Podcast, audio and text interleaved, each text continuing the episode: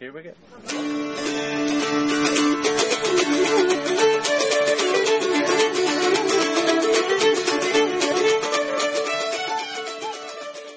Hello, and welcome to the second episode of the JuntoCast Extra, a bonus monthly podcast on early American history.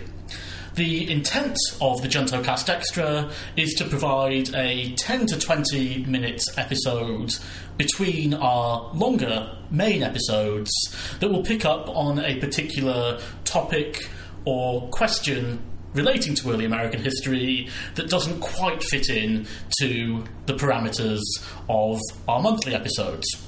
I'm Ken Owen, and I'm joined by Michael Hattem and Roy Rogers, and in this month's JuntoCast Extra, we're going to be talking about printers in early America. This is going to pick up on some of the things that we talked about in our longer episode on print culture in early America, but one of the things that we didn't really explore in much detail in the episode was the people that were actually doing the printing. And so in the JuntoCast Extra this month, we're going to talk about the printers more specifically themselves. Who were they? What role did they play in the colonial economy, in colonial society, and colonial politics? Michael, would you like to get us started? Sure. One of the things that's important to understand about printers, certainly before the Revolution, is that they were tradesmen. They were not the sort of image that we have of twentieth century newspaper editors. They were tradesmen, mechanics even, who came largely from the middling class and, and often struggled to get by. The major cities in mid-century in the colonies uh, generally had more than one printer, but most places had only one printer. And they relied on government printing contracts, and they published newspapers that were sold through subscription. That is, they weren't sold individually at a newsstand. Uh, and often it was very hard for the printers to collect the subscription fees that they were owed by their customers. And printing was also expensive in terms of overhead. Paper was not produced in the colonies, and so it often had to be imported. And most printers had apprentices they had to take care of. Uh, so maintenance costs were high, and so were setup costs. It took a significant investment to set up a print shop, to rent a shop, to buy a printing press and type from England, and pay to have it shipped to the colonies. So it's really no exaggeration to say that most colonial printers were under constant financial stress, along with the stress of towing a political line so as not to fall into disfavor with the uh, colonial government. And none of this even factors in the, the work itself, which could be quite monotonous and tedious, yet required a, a high degree of constant concentration. So all in all, I mean, being a printer was quite a tough life. It was very much a working-class grind for these folks, and that's why there was such a high failure rate in the printing business. The number of printers who had long, successful careers in the colonial and revolutionary period is relatively small. Yes, and I think a lot of our impression of colonial printers gets misleadingly produced because Franklin is so successful as a printer and an entrepreneur. But even if we look at Franklin, he has similar struggles. He takes a trip to London and to buy a printing press and finds out that the funds that he was supposed to have never materialise. He's reliant on staying in the good graces of the Pennsylvania Assembly early in his career. And although he does have an enterprising nature that means that he's able to capitalise on events like the speaking tour of George Whitfield that we mentioned in the longer podcast, um, a lot of his earlier life um, really is precarious, and he needs to build the connections both amongst the mechanic community and amongst higher society in in, Pens- in Philadelphia in particular to be able to have that springboard to success later in life that he that he finds. And again, with Franklin, we can also see how it's supplemental things. It's measures like the book trade and and other enterprises that really give him business success, even if his political writings ultimately have stayed longer in the popular imagination. All right, well, a lot of Franklin's success came from him franchising out his printing business. That was quite a sort of Franklinian development in the middle of the eighteenth century in the colonies.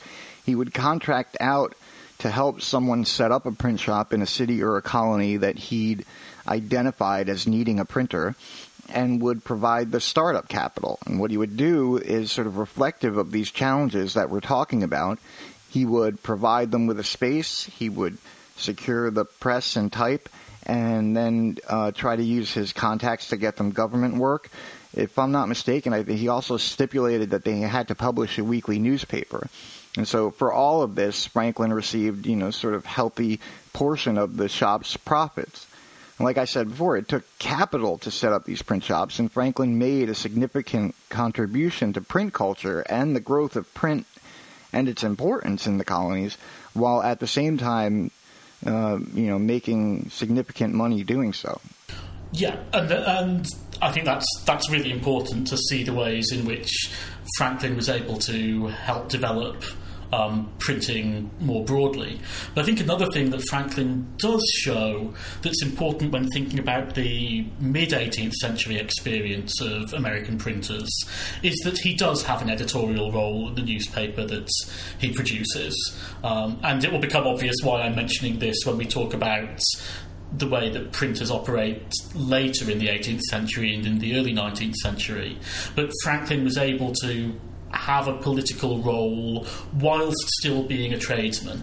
He was able to operate um, as a conduit and an originator of political discourse in Philadelphia, even though the sort of work he carried out might, um, might, had he been in another trade, have made it a little bit more difficult for him to occupy that role. You know, this was very um, printing. That is, was very much a way in which those from lower orders of society might be able to try and get some sort of foothold within more elite modes of political discourse. Right, and of course Franklin is the exemplar of that, right? In his newspaper and print production overall, he was um, more authorial than most printers. That is, he wrote more than many printers did. He was more political than a lot of other printers. And, you know, he was able to do that because of his contacts within Philadelphia society and Pennsylvania politics, um, but also later on because through his franchising, he no longer relied uh, solely or perhaps even primarily on his own print shop for his income. And so he was able to take more risks than many of his franchisees or other printers. But at the same time, by the time you get to the seventeen sixties and seventeen seventies, you can see that that model is something that is being followed. I'm going to speak of Philadelphia because I know the culture best. Um, I'm sure you'd be able to give examples in, in New York as well. But you know, people like Benjamin Town or Eliezer Oswald very much see themselves as important um, political voices, due to the fact that they publish newspapers, um, even if they're not quite as distinguished or as um, intellectual or, or as noted as, as Franklin was. Right, and in New York you have someone like James Rivington, who was a Royalist printer uh, in the mid-seventeen seventies, who printed a Loyalist newspaper. I mean, you're, you're right that by the seventeen sixties and seventeen seventies, printers are generally far more willing to get involved in political debates or conflicts by printing pieces from one side or the other uh, than they had been a few decades earlier. And and in that period, newspapers and printers begin to be identified by their uh, political persuasion or by the, the, the reader's perception of it. And I mean, you mentioned something before about printers as a conduit, which is a really apt description. Right, print encompassed so many facets of colonial society. We talked about this in the, the previous episode. Uh, printers had to collect the news that went in their newspapers. They didn't write the news, they collected it from newspapers and magazines from London that would come in on the packet ships uh, and from other newspapers throughout the colonies. And that's one of the ways that Franklin's Pennsylvania Gazette benefited greatly from his uh, franchising endeavors. And so their job was primarily curatorial. They curated all the news and information coming through the print shop and then chose what was important enough to warrant space in that week's four-page newspaper. So they had a very important role in curating and circulating important and timely information, especially economic information. Uh, stuff like arrivals and departures in the port, legal notices and advertising. Um, you mentioned this in the previous episode, but the newspapers also featured a lot of news from Europe. And that's not because people were generally interested in what was happening in European politics, but because political developments in Europe affected economic relationships. And as a merchant, the more timely and accurate information you had, the better off you were. So colonial printers had a really important role, not just in colonial society or politics, but in the, the transatlantic economy of the eighteenth century. What you're talking about there, Michael, I think gives a very good picture of printers before the Revolution, and there's a lot of trends within that that are important after the Revolution as well, particularly um, the economic importance of newspapers with regards to advertising and with regards to foreign news. You know, there's certainly no drop-off in the spread of foreign news once you get past the Um, seventeen eighties. Indeed, news of the French Revolution in particular is something that keeps people flocking to read newspapers and very keen to keep up with latest developments in the seventeen nineties.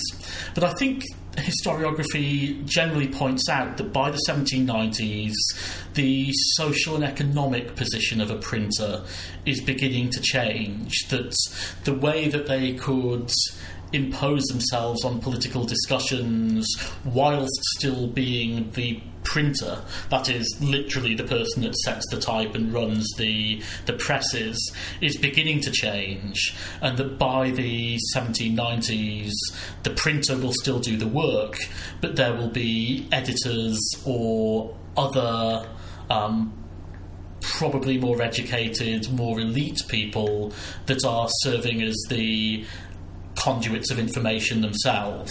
And so there's a split um, in into two roles, one of which is the person that actually literally does the printing, and then there's the people that deal with the the content themselves.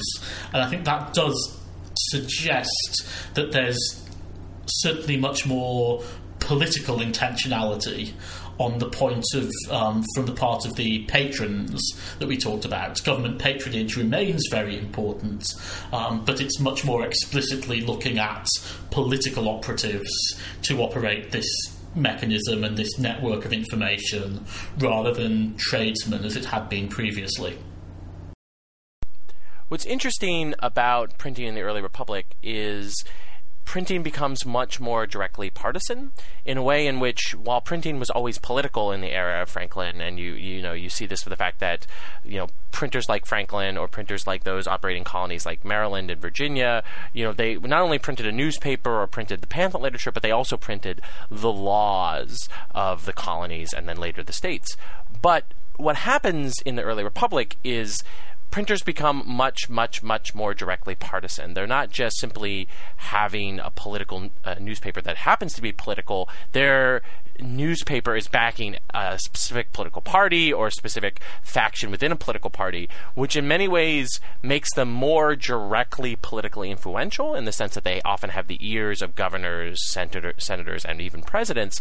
But it also makes them much more open to partisan and political attack. And of course, we see this in the Sedition Act. Act, where you see actual printers being thrown in j- Republican printers being thrown in jail or fined by the Federalist authorities, and you know, and you see the the way in which this awkward transition is most highlighted is sort of the way in which, as Michael highlights in the actual episode, uh, the, the main episode, the way in which Jefferson uh, funded his, you know, partisan newspaper through a sort of backdoor deal that would lead to a, a, a very scandalous New York Times article today, if someone tried to pull this off, you know, funded a partisan newspaper through nominally paying a printer to be the translator for the State Department.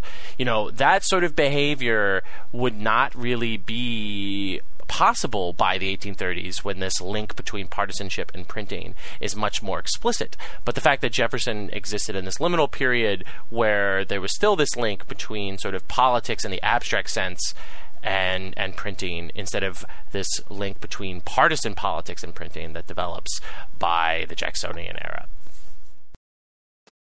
Yes, and I think what both of you have spoken to there, again, links back to our main episode by showing that really printers, as well as print culture, develop in a very different way once we get further into the nineteenth century. That there's a lot of vitality around print culture in the seventeen eighties, seventeen nineties, early eighteen hundreds, but really this is going to be something that changes again quite markedly in the next twenty or thirty years, and it shows us the ways in which a close attention to the particular role that printers play within print culture, within politics, within broader society, um, can help us understand an awful lot more about the way that ideas were formed, shaped and distributed um, in early American society.